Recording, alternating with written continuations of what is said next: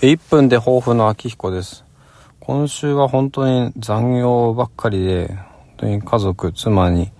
えー、本当に負担をかけていて、本当に申し訳ない、そんな1週間ですね。私自身の、まあ元から予定していた仕事もあるし、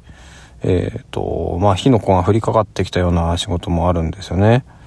えー、まあ完全にもらい事故だったりとか、もう大大変でございますね。で、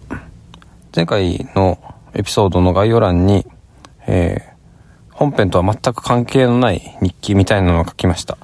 えっ、ー、と、まあ、ポッドキャストのこの概要欄をどう使うかっていうのは、まあ、いろいろあると思うんですけども、まあ、ちょっと初めて、